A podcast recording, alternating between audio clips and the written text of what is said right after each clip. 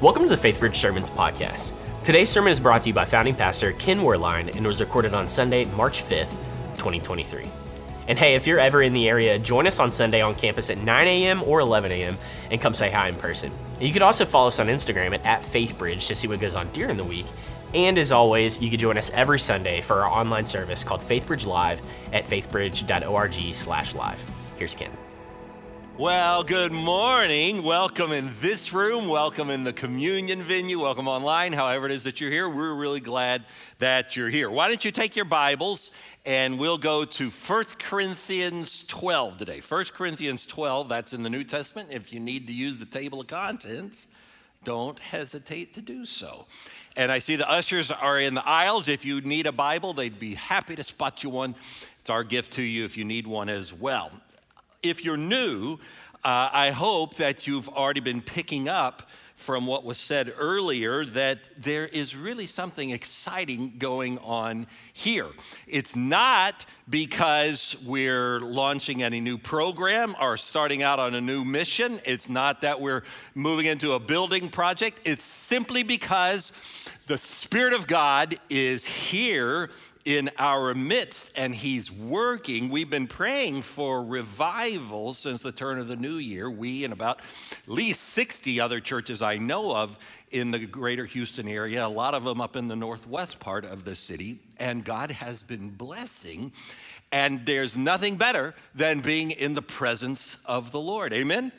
Yeah, and so praise the Lord. So God's doing a good thing, and you got to hear about the great thing that he did last week. J D, my friend, came and told you about what my son William and I uh, uh, got to experience and what I was going to talk with you about last week up at Asbury uh, in Wilmore, Kentucky, with the revival uh, up there that has been quite a catalyst. And so many of you told me, you know, we did, we're not happy you got COVID, but uh, it was sure good to get to hear J D. And I said, yeah, I get it. I enjoy, I watched both street, I watched both services and just loved every bit of it. And he and I were texting even before the service today. And he said, I just loved being at FaithBridge. It's such a kingdom-minded church.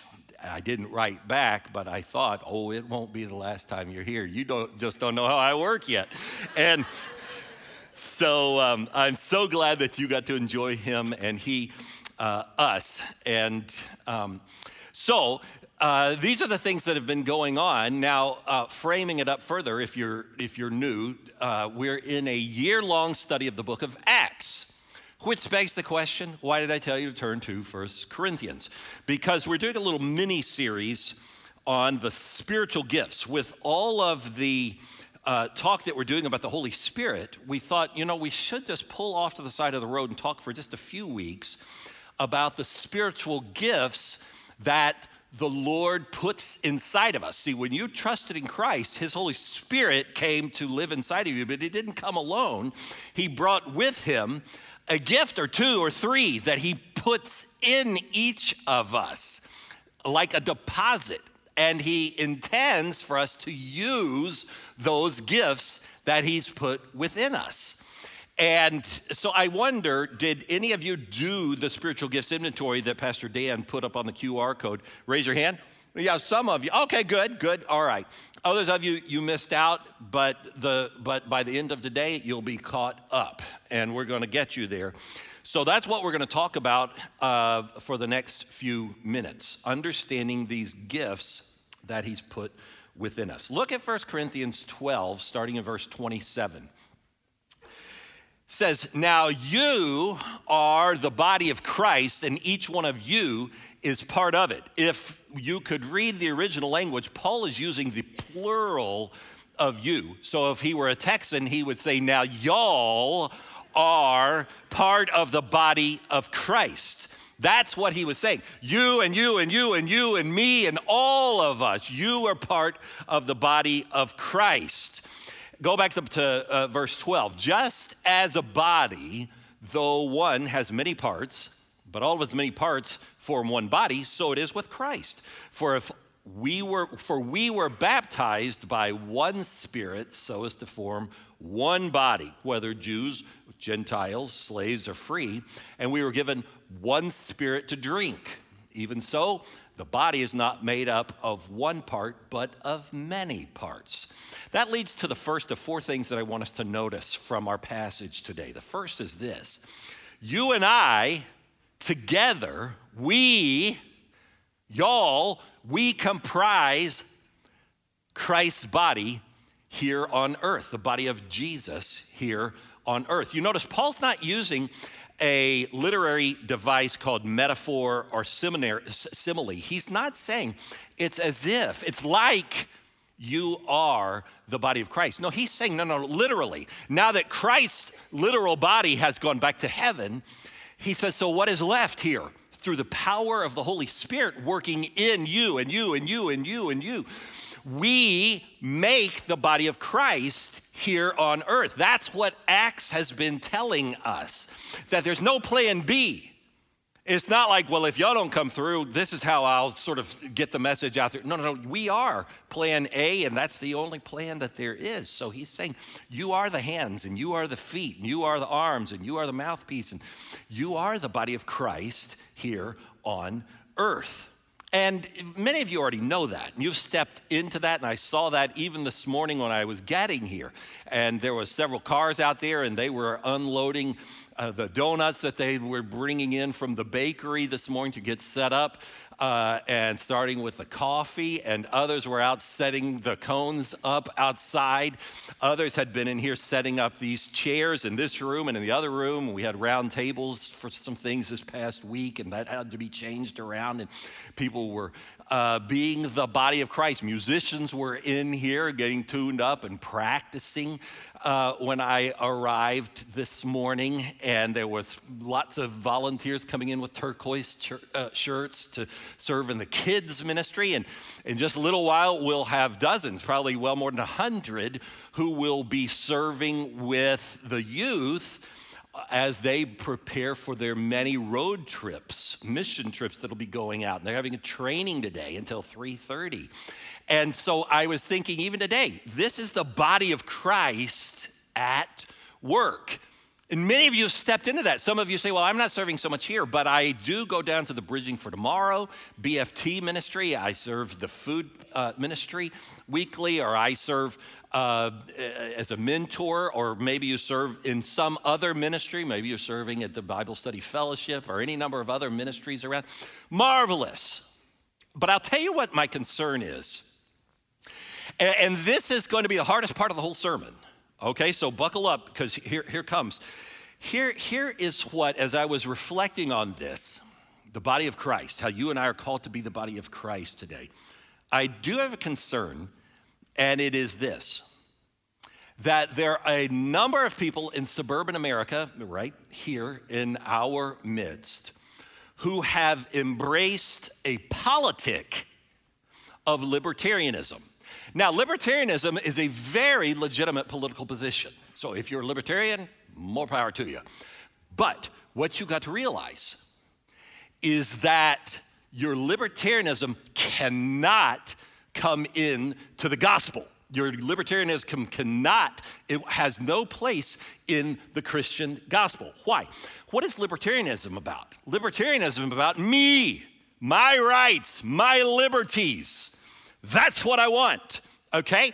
Now, mind you, don't think that in saying a, a, a hard word about libertarianism that I'm saying, therefore, if you become a Democrat and liberal, that that's the biblical way. No, no, no, they have plenty of biblical issues on that side as well. There's not a political party that you can find in American politics that's going to sync up with the totality of Scripture. We just have to understand that. But I'm saying this because I do fear that particularly after the pandemic, I have seen some libertarianism slipping into the vocabulary of believers. And it goes like this, you know, well, let me illustrate. I, I was taking my boys over to uh, Great Clips to get their hairs cut. And, um, and I asked the guy a while back, how, how's your business coming back? He says, that's about two thirds back. He said, I don't know that we'll ever get the other third back. I said, well, how come? He said, well, they kind of learned how to do it themselves. I said, you know, isn't that interesting? Because I think there's many industries who would say similar sorts of things in the aftermath of the, of the pandemic. Far be it for the church to ever say that, but I do hear this. Maybe you've heard it as well. The believer who comes along and says, you know, during the pandemic, I kind of learned how to do it myself. I kind of learned how to do faith by myself. I got my Bible. I, I know how to have a quiet time. I don't do it all the time, but I do it sometimes. And I got my podcast, and I listen to this preacher, and I listen to that interview. And, you know, that kind of feeds my soul. And I got my Jesus, and I don't really need anybody else. And you have to realize, though you say, so I'm good. No, you're not good. The Bible says, th- no. There's nothing in Scripture about libertarianism at all. In fact, if you were to read the magisterial uh, Gordon Fee and his book on Paul and the Spirit, the Holy Spirit, he writes, to be saved for the Apostle Paul meant to become part of the people of God, who by the Spirit were born into God's family together, and they were joined to one another as one body, in their gatherings in the Spirit comprised the temple of God. They were coming into this new community in a church, Christian, hostile Roman world two thousand years ago, which our world is becoming more and more church hostile and Christian hostile. But we oughtn't be too upset or worried, oh my gosh, what's going to happen to us? Because that's how Christianity was born. And, and, and so we're just almost going back to how Christianity was born, which is all the more reason that we have to fight this, this libertarianism coming into the church. I'm not saying fight libertarianism. If that's your politic, that's your politic. But I'm telling uh, us, any of us who are libertarian in our politics, you have to have a firewall and understand that will not work with the gospel. Because never does Jesus come along and say, it's all about you. It's all about your individualism and your rights and all of it. No, never. He says, no, you're part of the body of Christ. Got it? So that's the hardest part of the sermon, that, but I just felt like I had to say that, and it's a particularly good time to say it because it's not a political season, so you don't need to write me letters and tell me who. And so I'm getting more clever about these things. All right, so verse fifteen. Now, if the foot should say, because I'm not a hand, I do not belong to the body, it would not for that reason stop to be part of the body. And if the ear should say, because I'm not an eye, I do not belong to the body, it would not for that reason stop to be part of the body. If the whole body were an eye, where would the sense of hearing be? And if the whole body were an ear, where would the sense of smell be? But in fact, God has placed the parts in the body, every one of them, just as he wanted them to be. If they were all just one body part, where would the rest of the body be? As it is, there are many parts, but one body. Now, this is uh, the crux of what I wanted to get to, and that is you are a, a body part, so as it were, in the body of Christ. You're not just a spectator out there. Well, I, you know, I'm just nothing. I just go to church sometimes and listen in, and I like the music, and I like the sermon. And no, no, no, no. You're part of the body. If you've trusted in Christ, you are part of this living thing called the church, the body of Christ. Now, what I want to do is I want to run through some of the spiritual gifts. If you want to jot down four passages, these are the passages you can do your own study. First Corinthians twelve, Romans twelve, Ephesians four, and First Peter four. I'll do it again. Romans twelve, First Corinthians twelve, Ephesians four, and First Peter four. And in these four uh, uh, texts, you will find lists of various gifts that the Holy Spirit gives us. Now, none of those lists in and of themselves are comprehensive, as if these are all that the spiritual gifts are and there's nothing more and there's never any more of them. No, they're just representative. And so we can cobble together, by looking at all of them, we can cobble together a rather comprehensive list. But there's always ways that the Holy Spirit's going to work through us that might not be in this list. And so if you thought, but my, my gift isn't listed uh, in the inventory that we use, that's all right. You still keep doing what you've been doing. You're part of the body of Christ. But what I want to do is use the spiritual gift inventory that Pastor Dan gave us two weeks ago. If you'll hold up your phone right here, I'm going to go through a couple dozen spiritual gifts right now, pretty quickly. So just grab this Q R code and you can kind of follow along. And if you didn't take the inventory, you can do the inventory this afternoon. And I hope that you will do the inventory, because what it'll do is it'll help surface to the top of the list, oh, so here's my top several gifts. And if you never had that self-discovery, you need to have that self-discovery, because you, y'all, are part of the body of Christ. You are the body of Christ. Let's look at them. Uh, the, we'll take them in alphabetical order. Administration. What is administration? It's that gift that God gives to people who can just keep things going and running, and all the trains are working on time, and you can you can see many things at the same time, and and it just works. Some of you have a gift of administration. And then there's the apostle gift. What is that? That's the ability to start new ministries in different cultures. So uh, when I came here with no people and very little money twenty-four years ago to start FaithBridge, it was my apostle gift that was so excited about that. And it's one of the reasons that I spend two to three days per month training church planters who now are living that dream out that I got to live out, and I get to help them shaping their vision and their plans and where they're gonna go and how they're gonna do it. And that's my apostleship gift, to start new ministries. And then there's the craftsmanship gift. Some of you, you're very good, you're very creative, and you can, you can make things and they're crafty, or you can hammer things and it, it actually makes sense. You hand me a hammer, you hand me a tool, I just stare at you because I won't know what to do with them. And uh, I, I couldn't make anything save my life. But many of you, you can, and the body needs those gifts. We need them around here. There's discernment. Discernment is the ability, it's important for me whenever I'm putting together a team, I always want to know that there's a person or two who have a real gift of discernment. That's just the ability to size up. This is true, that is not true. It's important to, and some of you have a discernment gift. The gift of evangelism. We're racing through these, and, and let me just mention, to, to, to, all of us are called to evangelize, right? All of us are called to share our faith, but some of you, you just are so naturally good at it. That's the evangelism gift coming out in you. You're just able to make conversations with anybody, and all of a sudden you weave in Jesus, and voila, there you are again. And that's your evangelism.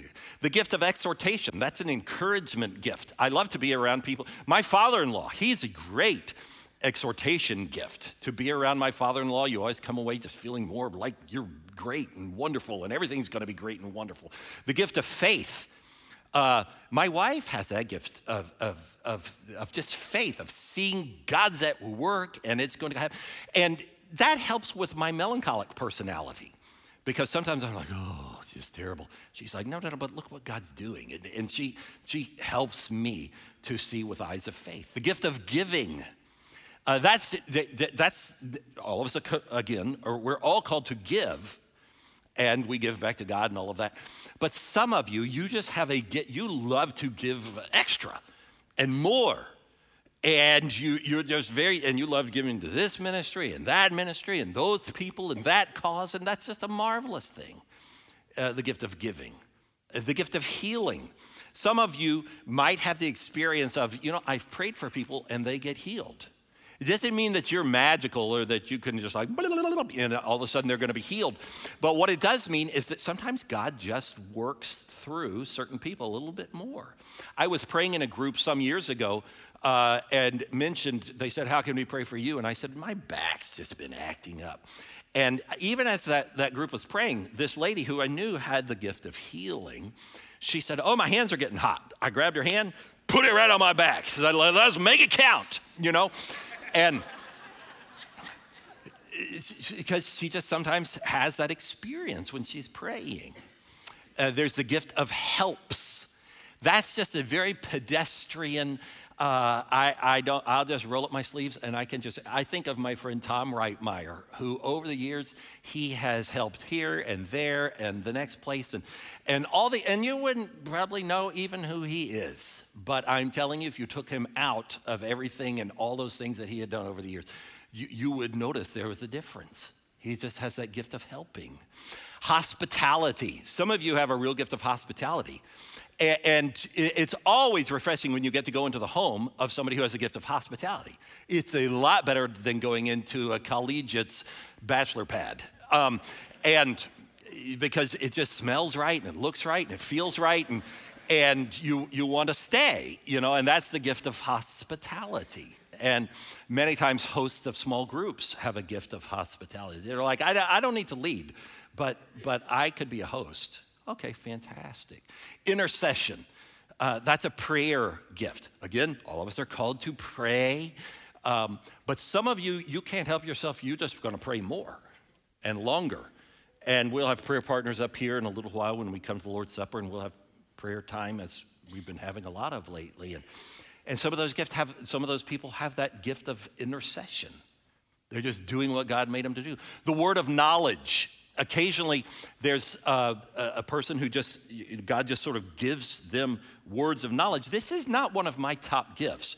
I have had the experience once, though, where he dropped it in me. I'll illustrate. I was, a man had come into to counsel. I don't do much of that at this point, but back then I was doing more. And he came in to meet with me. And uh, we talked for fifteen minutes and thirty and forty-five, and I was like, where is this going? I don't understand why you why you came in. And I'm praying, Lord, help him. I just feel like we're circling the island and there's no dock. And, and where are we gonna go? And so right in as I prayed silently, I felt the word come to my mind, affair. And I said to him, wait, one moment. Just out of curiosity, did you come to me to talk about an extramarital affair that you're having? And this tear starts coming down his cheek. He's like, I, I couldn't get there. Thinking to myself, I noticed. But the Lord got us there. Now, trust me, I've never done that before. That's not how I start any counseling appointment, by the way. You know, it's never. But right then, God gave me a word of knowledge because I needed that word of knowledge. He needed, that man needed me to have that word of knowledge to help him along. The gift of leadership, that's the ability to lead things. Uh, that, that's, that's one of my top gifts. That combined with administration. I love organizational leadership. And so when I hear people say, you know what we like about FaithBridge, it just everything runs correctly and efficiently, and it's just music to my ears. And um, because I love uh, healthy leadership. And it just is so painful for me when I go in organizations that are not well led or into restaurants that are not well run. And I just, I've, sometimes I just look at Susanna and I just feel like I need to go and coach them. And she's like, no, this isn't your place to coach, you know, and this isn't your domain, but they need leadership. There's mercy and compassion gifts. Some of you, Uh, you, when somebody says I'm, I'm having surgery or I, I, this is broken in my life or my family, or, or you just are like, tell me more. How can I help? And you hug and you pray and you're crying with them. And that's a marvelous gift. Uh, and sometimes people in, uh, especially in chaplaincy ministry, hospital uh, sorts of things, that's, that's their gift. It's very, very important. Uh, gift of miracles, that's similar to the gift of healing. Uh, pastor shepherd gift, that's that's just, you know, a, a lot of times our, our better small group leaders have the gift of, of shepherding and pastoring. You give them, uh, you know, seven, eight, nine, ten, eleven, twelve, thirteen, fourteen, fifteen people in a small group. And um, just say, you're in, you're in charge of these sheep. And they'll just be so good at that. The prophetic gift, that's a preaching gift.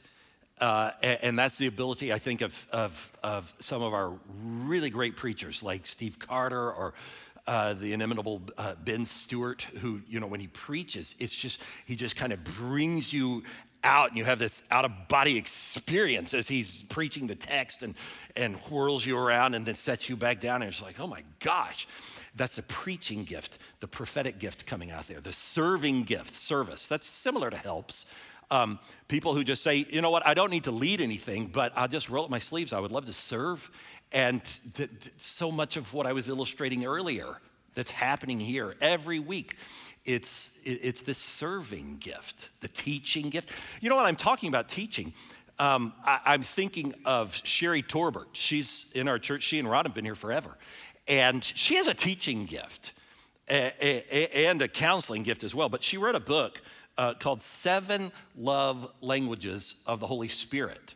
It's relevant to what we're talking about, especially if you're a parent or a spouse, because she, she sort of talks about the love languages and spiritual gifts. And it's a clever little book, what she's done. And I would recommend it. In fact, I told her, hey, that's that's good teaching. Why don't you, would you set up a little stand and uh, she'll, she'll just make these available for you uh, if you go out and you could uh, pick one of these up. So why don't you do that? I don't, there is some fee. I don't remember what the fee is, but, but um, that's Sherry using her teaching gift, the gift of tongues and interpretation. That's a very legitimate gift. You'll see it manifested more in corporate worship in charismatic or Pentecostal churches than here. No less real, and some of you have that gift of tongues and interpretation. Uh, the gift of wisdom. One of the reasons is that I, I love Pastor Dan, and I love to have Pastor Dan, uh, and I'll call him anytime I'm making a big decision, is because I just know he's, he will have wisdom. And I'll say, let me try this out on you. And he'll listen and he'll say, well, brother, boom, have you thought about this? And there's, there's just wisdom. Um, and so there you go. Now, here's, here's what I want you to do. Put the Q R code up again. Could you please do that? And if you didn't get to do the inventory, why don't you take ten minutes this afternoon and do the, the inventory, and it will help you identify, here's what your top two or three gifts are. And that's a that's an exciting thing to start to, to figure out. Now, what would the church look like if we were all using our gifts the way God intended? Let's listen to uh, one of our elders, Stephen Hall, and his wife, Laurel, as they talk about it. Take a look. My name is Stephen Hall, and my wife is Laurel Hall, and we've been coming to FaithBridge since two thousand eleven. My parents were, um, they were just diligent workers, and of the generation where um, kind of that Puritan work ethic where you just you just get in there and you say yes and you do, and you you you work for the benefit of the good of the body. So I think that's kind of in my D N A, and I think God knows that too. When we took the spiritual gift survey or assessment in our former church membership, when, you know, twenty, twenty-five years ago, I had not really heard of that. And my parents are such doers. Uh, they just raised us and modeled for us to, that you just you serve in the church. So that was modeled for me. And I think that I just felt like that was just, I just kind of follow in the path of how my parents did church. So the idea of God gifting me in a unique way was was kind of a new thought. Probably, the, the not unlike Laurel, when, when I probably took the first quiz or assessment some years ago and just began to even think about what is a spiritual gift. And as a matter of fact, I, it probably isn't until recent years that I've probably gotten off this idea that it's uh, it's just strictly our, my talent and my ability, and, and uh, uh, boy, I'm really good at that, so that's That's why God gave it to me or something, I don't know. But now it's really, it's more like, it's a gift. And really the focus of it is on, should be, and I've come to realize it's on the giver, and then how we use it, you know, how we utilize it, whether it be uh, service or teaching, uh, or in my case, I guess, I, it, it used to be, it used to be faith, and now faith that doesn't even register, so apparently I've lost my faith. But I, uh, I'm working on it to get that back. But anyway, no, uh, now it seems to have, uh, Uh, register more with uh, hospitality and exhortation. When he comes into a room, his goal is kind of to make people feel comfortable. He has a great sense of humor, and, he, and the Lord gave him that, and and his dad had a great sense of humor, and so it's it's in their personalities, and I think he uses that to to make people feel more comfortable. And he also is always very positive and encouraging. So I feel like those two gifts are really seen in him, and how he interacts with people, and how he, if he sits on a board or, or is in a group around a table, I think it's obvious to, that that's there. because that's just who he is. I do think that our gifts work together in that I'm probably more the Martha and he's more the Mary in the, in the relationship. He's more about the people, I'm more about the doing. But I do think, yes, they can work, they can work together beautifully. And that's yeah. how the Lord designs us and mm-hmm. puts us together mm-hmm. so that we can encourage people and help people. I think the elders would hope that people would take the assessment and determine that I'm going to look at that uh, Connect card next week or the next time I'm here, and maybe if I've got an interest in something that look might, might fit with what the assessment says is one of my gifts, I might check the box. I, I love being trained and feeling equipped for where I'm going to serve, and FaithBridge is a great church to provide that kind of training. It's always excellent, but then I also feel like when we're serving or leading or teaching that there's always things that come up that are unexpected. And I think what grows me a lot is when those little unexpected moments come up and the Holy Spirit sort of fills that gap of what was being trained or what was taught or I was how I was informed, and then how um, the Holy Spirit kind of does a work that you just didn't expect. Like Ken likes to say, no one, none of us has to do everything, but all of us can do a little something, and there's a lot of all of us here at FaithBridge. Uh, take the assessment, learn what your gifts are if you don't already know, and then use them. Use one. Try them out. Exercise them. I just think that's kind of why the Lord gives them to us. So the Holy Spirit gives us these gifts is to uh, not just to observe them, but to, to use them. So that's what I would hope. Into that. Yeah. Look at verse twenty-one. The eye cannot say to the hand, I don't need you. And the head cannot say to the feet, I don't need you. On the contrary, those parts of the body that seem to be weaker are indispensable. And the parts that we think are less honorable, we treat with special honor. And the parts that are unpresentable are treated with special modesty, while our presentable parts need no special treatment. But God has put the body together, giving greater honor to the parts that lacked it, so that there should be no division in the body, but that its parts should have equal concern for each other. What's he saying here? He's saying, thirdly, unity is essential. Unity among all the parts.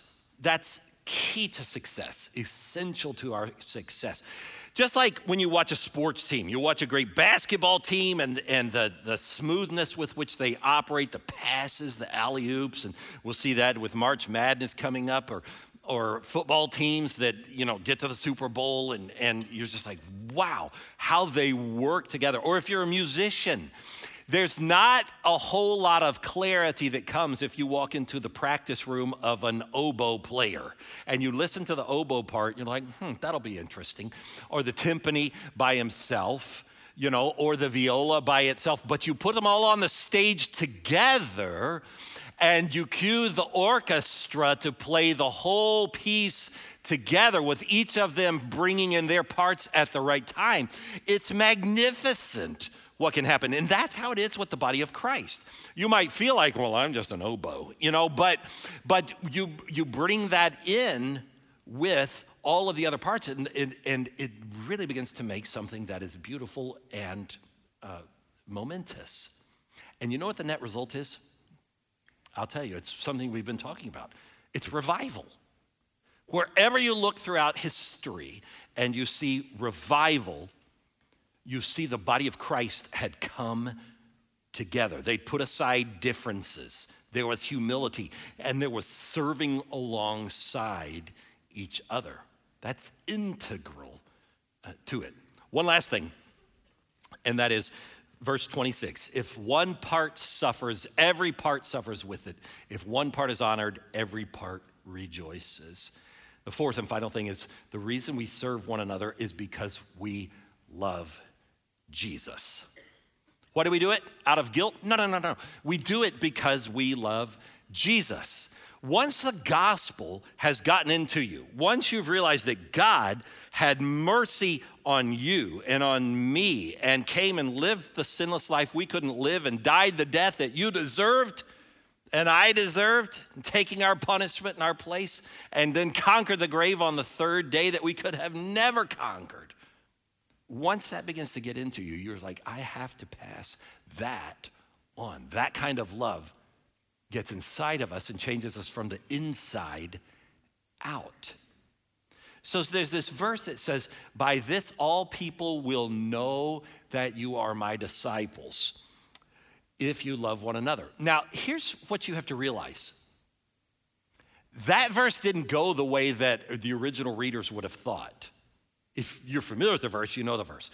But see, the, the average reader would have thought that John was going to say, by this everybody will know if you're, that you're my disciples, if you love me. This is Jesus talking.